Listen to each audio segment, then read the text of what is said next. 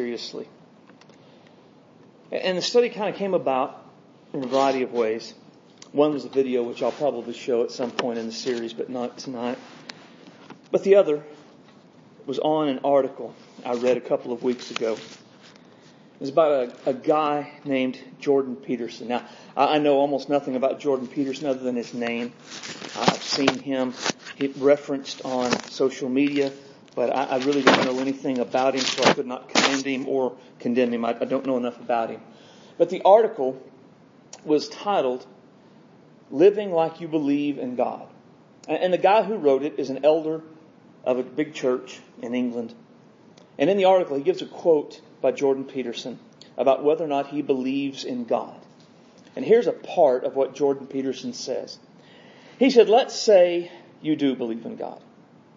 That's hypothetically pretty impressive. It's like you believe that there's a divine power that oversees everything, that is fundamentally ethical, that's watching everything you do. So what effect does that have on your behavior if you believe it? Are you sacrificing everything to this transcendent entity that you proclaim belief in? Have you cleansed yourself of all your sin? If you believe in God, actually, like seriously, You'd be a good person right now because of, well, for obvious reasons. If that hasn't happened in some sort of miraculous sense, so that you're the best person you could possibly imagine being on an ongoing basis, and then terrified of deviating from that path in a serious manner, then I don't see why you have the right to say that you believe in God. That's a powerful statement, I thought. And while he may not understand some of the finer nuances of the gospel or of grace, I think the gist of his statement is exactly right. I mean, if we say we believe in God, the God of the Bible, then this belief should have a profound impact on our values, on our priorities, on our attitudes, on our actions, on our reactions, on our morality, on how we manage our time, on how we steward our money, on how we are in our relationships and even the kind of relationships we have, how we treat others, how we use our spiritual gifts. I mean, really, there's just no aspect of life which should not be fundamentally affected by the fact we say we believe in God. Because the God of the Bible, according to the Bible, He is great and awesome.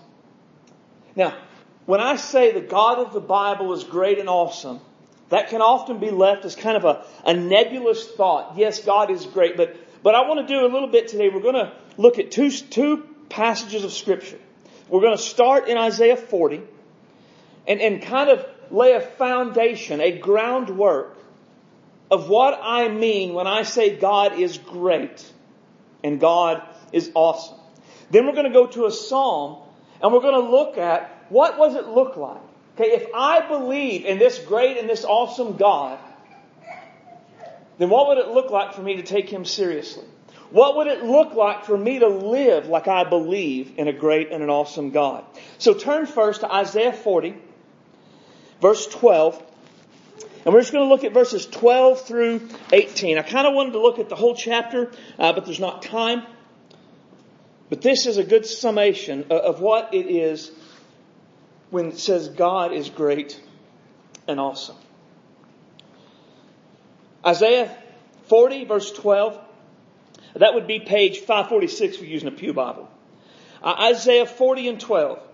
Who hath measured the waters in the hollow of his hand, and meted out the heaven with a span, and comprehended the dust of the earth in measure, and weighed the mountain in a scales, and the hills in a balance? Who hath directed the Spirit of the Lord, or been his counselor, hath taught him? With whom took he counsel? And who instructed him and taught him the path of judgment? And taught him knowledge and showed him all the way of understanding? Behold, the nations are as a drop in a bucket and are counted as small dust on the balance. Behold, he taketh up the isles as a very little thing. And Lebanon is not sufficient to burn, nor the beast thereof sufficient for a burnt offering. All the nations before him are as nothing, and they are counted to him as less than nothing, and vanity. To whom then will you liken God? Or what likeness will you compare unto him? Now, verse 18 is really the key verse in this particular section. To whom will you liken God? If God is all of that, who is comparable to God? Is anyone or anything even remotely as great and as awesome as God? And the answer is no. He is the incomparable God.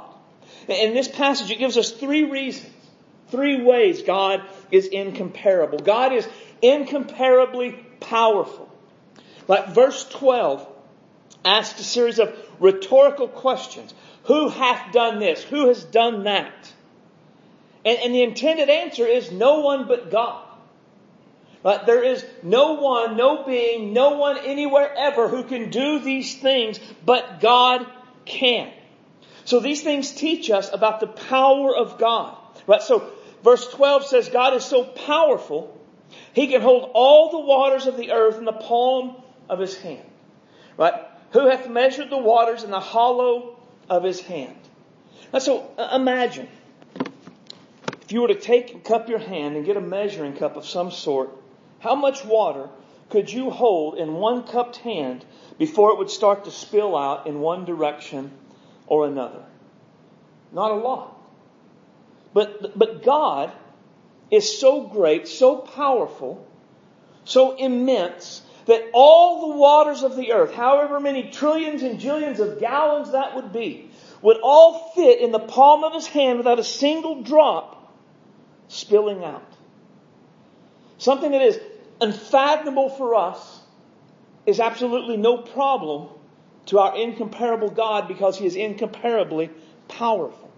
God is so powerful, he can measure the universe with the span of his hand. Right? Or meted out the heavens with the span. Right? And so, our universe is amazingly vast. I read something that said our universe is at least 156 billion light years wide. Now, I don't even understand how far that is. Just really, really far. Despite the vastness of the universe, the picture is God is able to grasp it with his hand because it is no wider than the, the span of his hand. It's like God can palm the universe. Right now, a span is from the, the tip of your thumb to the tip of your middle finger. Right? And so the average span for a, an adult man is nine inches. The Bible says God is so great his span is so large that he can palm, he can grab the entire universe in the, just one hand, not two hands, not a strain, just a grab. Because he is incomparably powerful. God is so powerful he can weigh the earth. It says that the, he uh, comprehended the dust of the earth in a measure and weighed the mountains in a scales and the hills in a balance.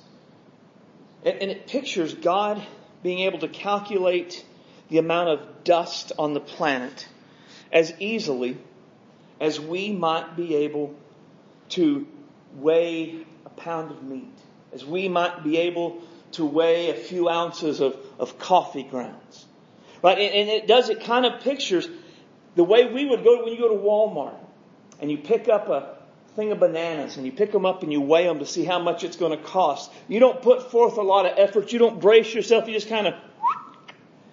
And the picture is that's what God could do. If God decided to weigh the earth, it would be like, and lay it up there. There would be no strain, no stress upon Him at all because our God is incomparably powerful. He can do anything He sets His mind to do. He is more powerful than our minds can comprehend. God is not only incomparably powerful, God is also incomparably knowledgeable. But in verse 13 and 14, we're also given some more rhetorical questions. And again, the idea is meant to be no one, no one can do this, right? So, who hath directed the Spirit of the Lord, or been his counselor, and hath taught him? Well, let's start with the first one. Who hath directed the Spirit of the Lord? Right, this picture is an advisory role. Who in existence has ever went to God and said, God, I think you should do it this way instead of that way, And God said, oh man, that's right. I, I never thought of doing it like that before. Wow, that's a, that's a thought I never had. Right? There's, there's never anything that doesn't occur to God. Right? There's never anyone that can go to God and say, I think you should do this. And God would be like, man, I never thought about that. Yes, you're right. That's what I ought to do. But not only has no one ever gone to God with those ideas, no one has ever been his counselor. Who's been his counselor and taught him? With who took he counsel? Who instructed him? Uh, and it just goes on in this passage in verse 14, saying, Who has God sought out? Just as no one ever went to God and said, Hey, I think this would be a better way. God never got to a place and said, I, I just don't know what to do. I mean, I'm just stumped about this problem. What do I do? How do I fix this? What would be the best route to go? God has never come to the place where he's at the end of his own knowledge. He knows all things. God has never needed an advisor of any kind because he is omniscient and he knows all things. In other places in Isaiah, God says he is the one who tells the end from the beginning. But he does things no idols or people can do because he knows all things about all things. God is incomparably knowledgeable. God is also incomparably worthy. Verse 15 says, Behold, the nations are as a drop of a bucket and are counted as small dust upon the balance. Uh, so, God is so great, so worthy, so amazing. The nations of the world are counted as nothing in comparison to God. Now we've probably all heard the phrase to drop in a bucket. That's where it came from. It came from Isaiah 40 verse 15 in the King James Bible. That is where that phrase in our society came from. And it means something that's insignificant, an insignificant amount. If we were dropped a five gallon bucket of water down in a well to scoop up the water, and as we pulled it up, one tiny little drop were to fall out, we would not be stressed about such an insignificant amount falling out. And the picture is in the same way. You have God here in all His greatness and all His glory and all His power and all His majesty. And you have all the nations of the world over here.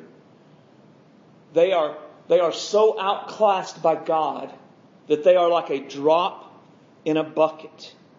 That if you look at them in all of their glory, not on their worst days, but on their best days, every empire of man that ever has existed or ever will exist at the height and the glory of their empire, you compare them to God and they are nothing. It's not even close.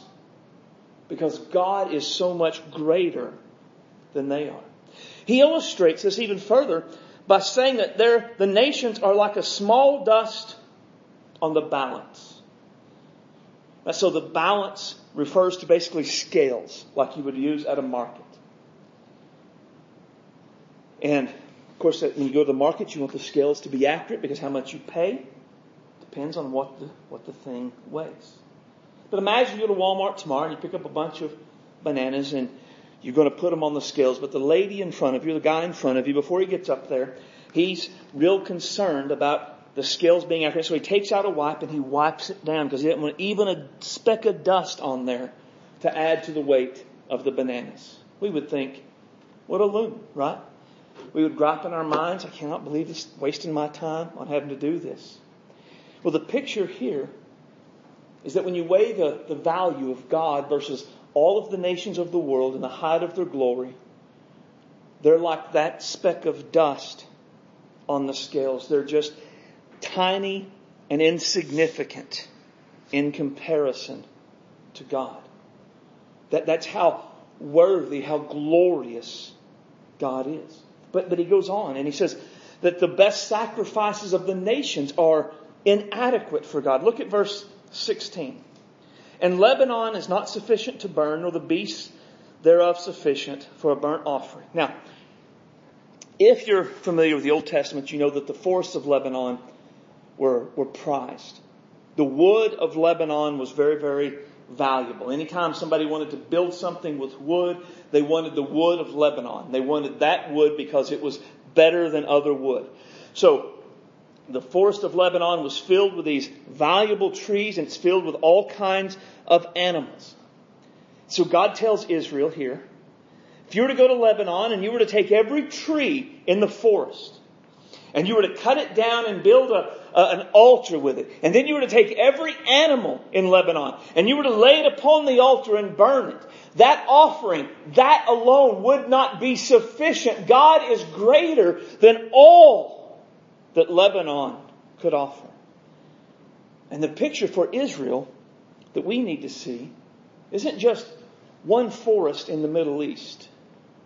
The idea is that if you were to take all of the most valuable substance on the earth and you were to lay it as an offering before the Lord, as a sacrifice, it would still not be enough. God is still worth more than all of the best all of this world has to offer. And then he says the nations of the world are worthless before him. Look at verse 17. All nations before him are as nothing, and they are accounted to him as less than nothing and vanity. And vanity, it means worthless, essentially. The idea here is of relative importance. How important are all the nations of the earth in comparison to God? If you take all of the nations in the world and all of their glory and the height of their empires, and you compared their worth and their importance to God, you would find they were nothing, less than nothing. They were worthless in comparison to God. Great and powerful nations have risen Great and powerful nations have fallen, and yet God stands as the King of kings and the Lord of lords. Nations rise and fall at His command and according to His will. And if the, the, the Lord tarries for a thousand more years, nations will rise and nations will fall, but God will remain. Because God is greater, worthier, than every nation that has ever existed, every nation that will exist. And in comparison to God, the greatest nation that this earth could ever produce, it would still be before God nothing, less than nothing, and worthless in comparison. That is how incomparably worthy God is. So when we say we believe in God, we are saying we believe this about God because this is who God has revealed himself to be. How can belief in that God not change us? How could we believe in this God and not be different because of this belief? How could believing in a God who is incomparably powerful, incomparably knowledgeable, and incomparably worthy not have a profound impact on our values? On our priorities, on our attitudes, on our actions, on our reactions, on our morality, on the way we manage our time, the way we steward our money, the way we have relationships with others, how we treat others made in the image of God. Kind of what we do with the spiritual gifts God has given us. How could belief in that God not impact all of those areas? It couldn't. It, it couldn't. It's just not possible. If we believe in that God, everything changes. And we add to this that this same great God, he, he looked down from heaven and he saw us wallowing in our sin and our rebellion against him knowing we were headed for a just judgment. We had deserved it. We have shook our fist at him and we have said, no, you will not rule over me. And he looked down and he could have just poured out judgment and it would have been a just action on his part. But instead of doing that, he cast off a measure of his glory and he came to earth and he took on human flesh. And he was born of a virgin. And he lived a sinless life. He performed great miracles. He was rejected and despised of men, and he died a, a, horrible death upon the cross. But the, the death on the cross wasn't a surprise. It was the point. He came to die. But he didn't just come to die any old way. He, didn't come to die as a martyr for the cause, to inspire people to be good. He, he didn't come to die as someone that was, that's just what a tragic end and injustice is so bad. No, he came to die as a sacrifice for the, for the sins of the people who had rebelled against him and had rejected his rule over their lives. He died so that this rebellion against him could be brought to a close and we could be reconciled unto him. The king died for the subjects who were in rebellion against him. The creator died for the creation that said, you will not be my king. And then he rose again on the third day. And this great God who took on human flesh and died a horrible death for the sake of rebellious people and then rose again. He ever lives and he makes intercession for us. And he calls to rebellious sinners, come to me, ye that are weary and heavy laden, and I will give you rest. Come and find forgiveness for your souls. Come and find living water to satisfy your thirst. Come to find living bread to satisfy your hunger. Come to find forgiveness for your sins. Come to find life instead of death. Come to find purpose and eternal significance in me. All made possible by Him. All done through Him. Nothing of ourselves accomplishes this. We believe that. This is the core of what we believe as disciples of Jesus. How could that belief in this God and what He did, how could we believe in this God and what He did and remain unchanged by this belief? How could I believe the great and incomparable God died for my sin and rose again and forgave me, forgave me, not because I was good, but because He was. How, how could that not change my values? How could that not change my priorities?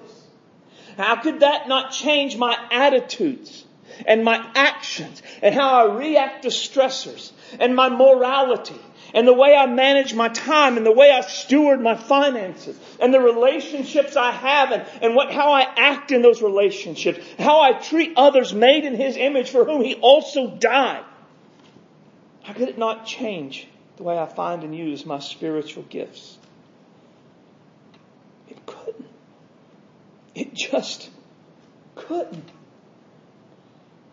And yet, what we see so often in our culture is people who claim to believe all of the things we've just talked about, but it has zero impact on their day to day lives. They are not in any way different than their unbelieving friends, except they have a verbal profession of faith in God. That's the only difference. Not in their morals, not on their values, not on their priorities, or their attitudes, or their actions, or their reactions or how they use their time, or how they use their money, or their relationships, or, or any other way. Just the one. Yes, I believe in God. And that's all. To paraphrase the book of James, surely, my brothers and sisters, these things ought not to be. And we want to be sure this isn't us. We want to be sure our lives demonstrate we take God as seriously as His greatness and power and majesty deserve.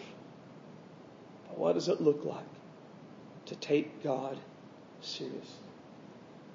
What does it look like in our lives to truly understand who God is, what God is like, and then respond in a way that demonstrates, not says, but demonstrates, I take God seriously? Turn to Psalm 112.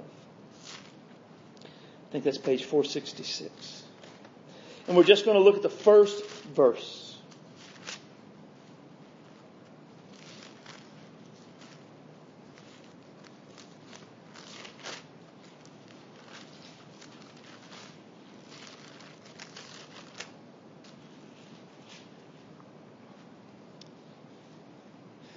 Psalm 112 is a part of my Bible reading recently, and verse 1 stood out and has been on my mind ever since.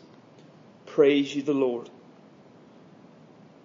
Blessed is the man that feareth the Lord, that delighteth greatly in his commandments. To me, verse 1 demonstrates in a, in a near perfect way the kind of response from someone who understands who God is and what God is like and takes that God very, very seriously. So there are three actions this verse gives us demonstrate we take God seriously. First is praise the Lord. Right, so if I want to take God seriously, I understand who He is and what He's like, and I take Him seriously, I'm going to praise the Lord. Now, when I think about praising the Lord, because I understand who He is and what He's like, I, I think almost in terms of it being spontaneous or can't be contained. It's like when I think about who God is, when I think about what God's like and what God has done, there is something within me. It, it wells up and, and it has to come out. It's bubbling and at some point it must come out. It is just a, a passionate eruption of praise brought on by a deeper understanding of His greatness and His goodness and His majesty and His power.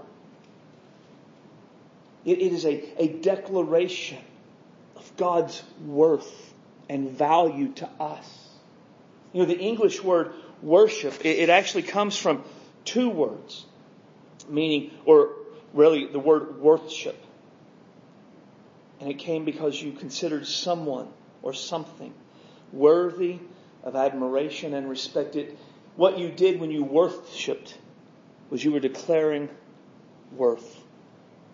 The worth of this person, the worth of this act, the worth of this being.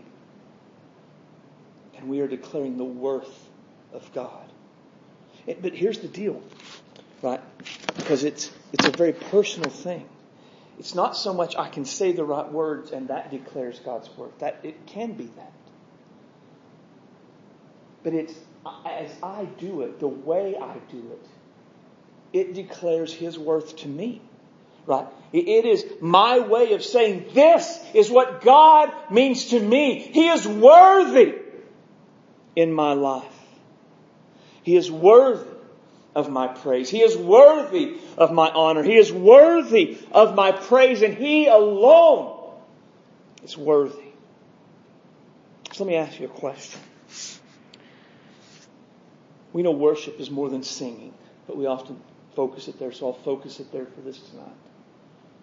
The way we sang tonight, the way you were involved, and the way you declared God's praises in the songs we sang, did they demonstrate, Did it demonstrate he is worthy of glory and honor and praise.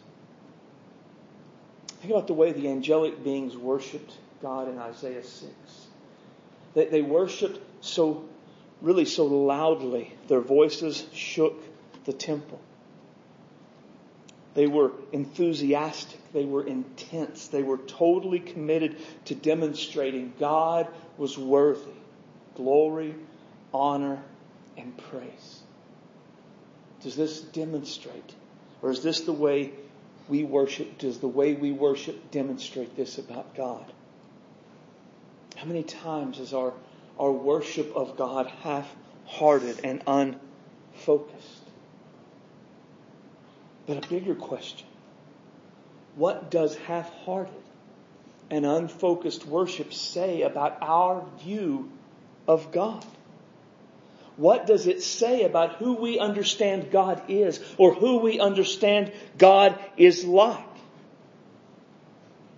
The reality is half hearted worship is always a sign of a poor view of God. Unfocused worship is a sign of a poor view of God. Just think about it with, in relation to a person. If you came to talk to me in my office about something big and important in your life, and you were having problems, and then when you began to talk, I, I sit down I put my feet up on my desk and I got my phone and I was going, uh huh. Like, yeah, Would you feel important to me in that moment?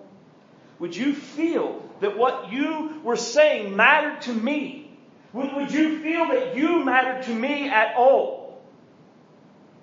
So, what does our unfocused worship say to God? What does our half hearted, not paying attention, balancing our checkbooks, playing on our phone, thinking about what we could be doing instead, what does that say to God about how we view Him?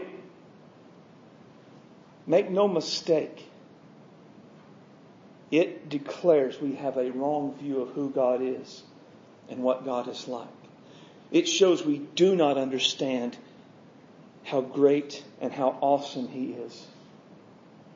It shows we do not take our God seriously.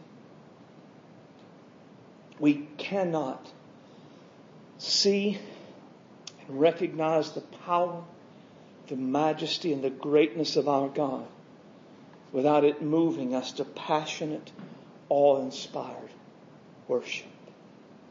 So we praise the Lord. Secondly, we fear the Lord. Now, the fear of the Lord is a common theme in Scripture. Proverbs 1 and 7 says, The fear of the Lord is the beginning of knowledge. If you look at Psalm 111, verse 10, it says, The fear of the Lord is the beginning of, of wisdom. Psalm 128 says the fear of the Lord is the path to blessing. In Deuteronomy, the fear of the Lord is frequently given as a reason to serve God, to obey God, to worship God and God alone. 1 Peter 1 and 17 says, knowing God judges all people without partiality, that we should live our lives on earth in fear. Philippians 1.12 says we're to work out our salvation with fear and trembling. Paul tells us in 2 Corinthians 5:11, knowing the terror of the Lord is a part of what motivated him to work hard at persuading other people about the gospel. This small sampling teaches us the fear of the Lord is a common and important theme in both the Old and the New Testament. And despite this being such a consistent theme throughout the Bible, it is relatively unheard in our day and it is mostly misunderstood in our day. And I believe this is a problem in the modern church. I think one of the reasons it's often neglected is because it's kind of hard to understand. I mean, what does it actually mean to fear the Lord? Now, I've been taught that it, it means to respect or to reverence or to awe. And I think that's partially true, but I think it's incomplete. It doesn't go far enough. Because think about who we're talking about when we talk about God. We're talking about a being with unlimited power and unlimited knowledge. We're talking about a being who's in the heavens and does whatsoever he wants, and there is no one or nothing who can stop him. A being so powerful that when all the kings of the earth rise up against him, Psalm 2 says he laughs them to scorn. Talking about one being so pure that no sin can enter into his presence. Talking about a person so just that it guarantees every sin will absolutely be punished. I mean, that's a partial biblical picture of our all powerful God. So when we think about God, in light of His power and His greatness, His justice, His holiness, it, it gives us a clear picture of ourselves, doesn't it? What are we in comparison to God? God is holy. And what are we? You're sinful. God is powerful. What are we? We are weak. God has no needs, and yet we are desperately needy.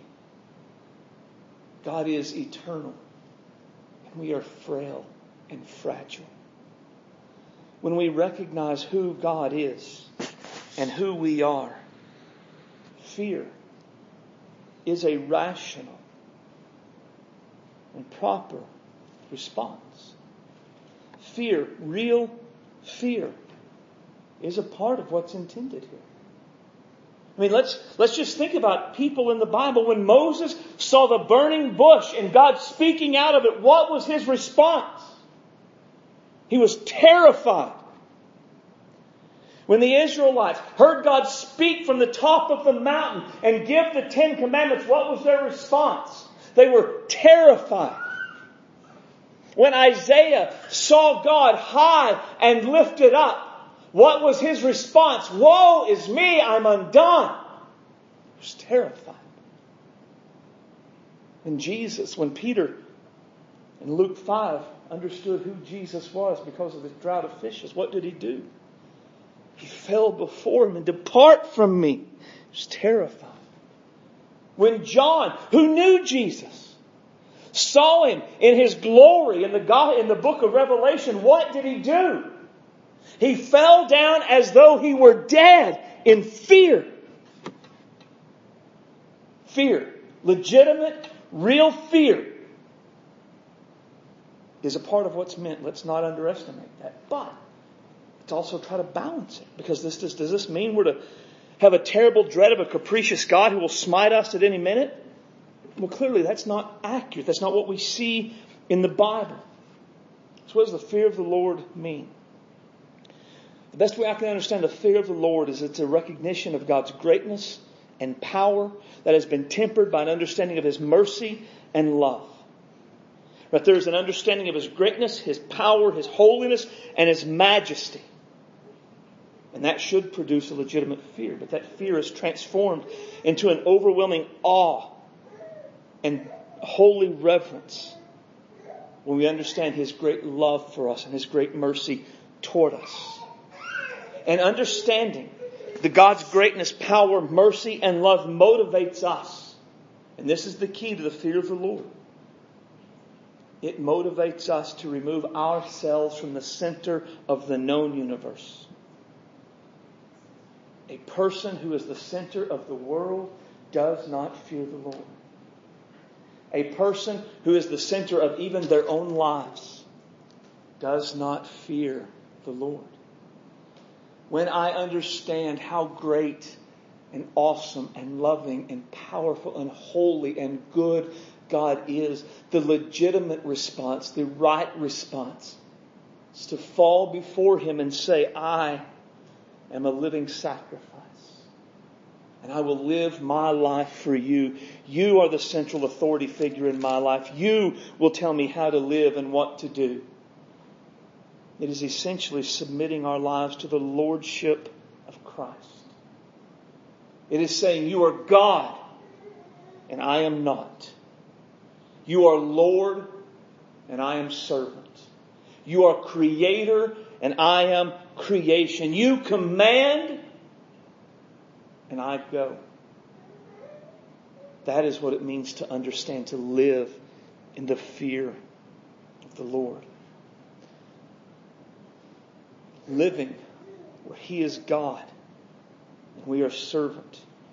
It is the only rational response for all He is, all He's like, and all He's done. And the fear of the Lord really leads to the third one obey the Lord. It says, that delighteth greatly in God's commandments. And the picture here is what matters most for those who praise the Lord and fear the Lord is for God to be honored and his purposes to be accomplished on the earth. Right? So when I understand who God is and what God is like, I can't help but praise him. It's just a overflow of my life.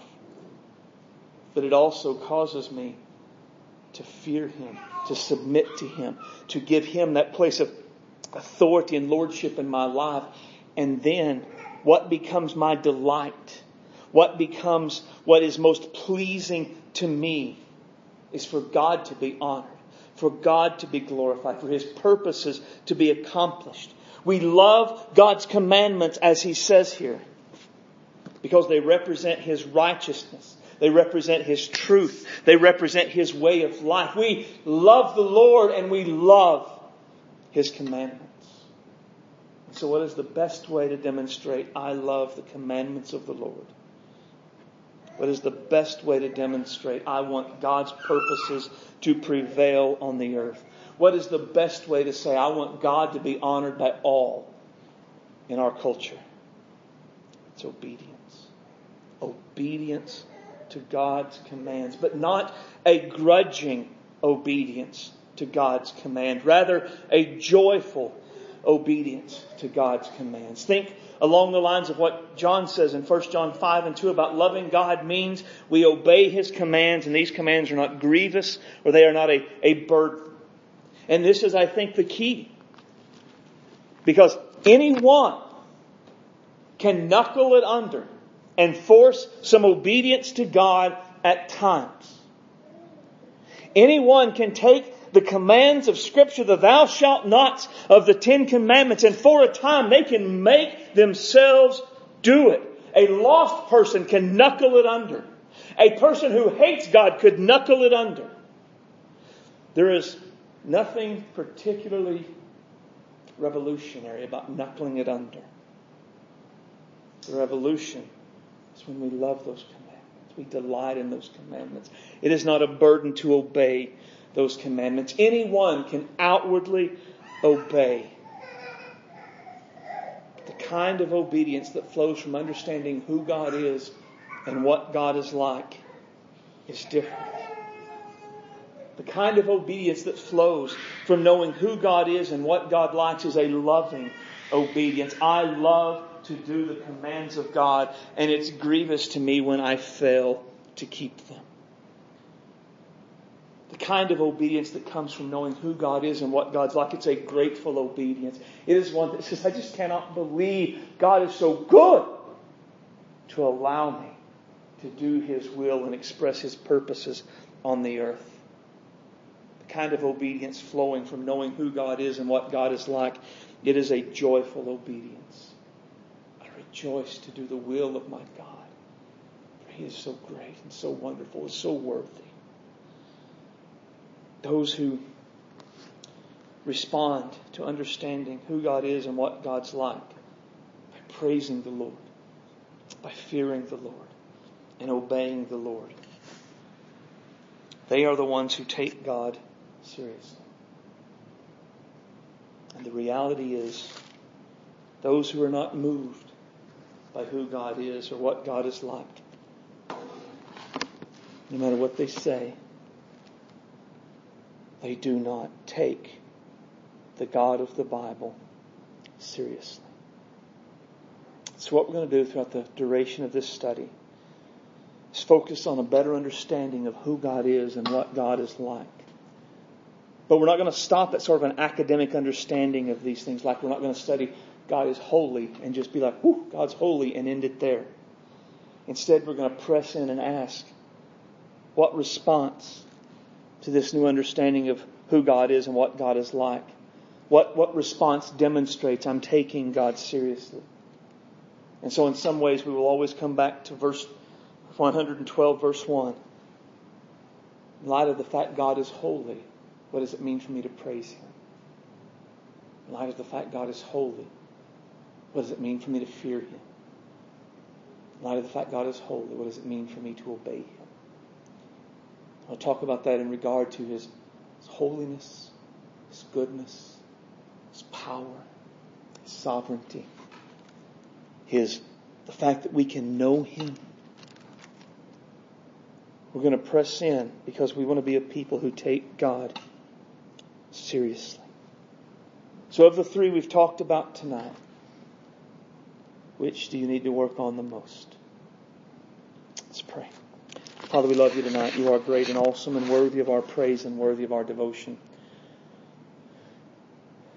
God, we want to be a people who take you seriously. We want to be a people, Lord, who are fully devoted to you. God, as we open your word and we begin to look at who you are and what you're like, let your spirit come and take the word and make it living and active in our hearts and our lives. And Lord, this new understanding, let it just cause our hearts to bubble with love and amazement and wonder at who you are. Father, let it just erupt out of our mouths. We just can't help but praise our good and great and wonderful God. Let this understanding of who you are and what you're like increase in us an awareness of who we are in relation to you. We are not sovereign. We are not Lord. We are not the center of it all. You are.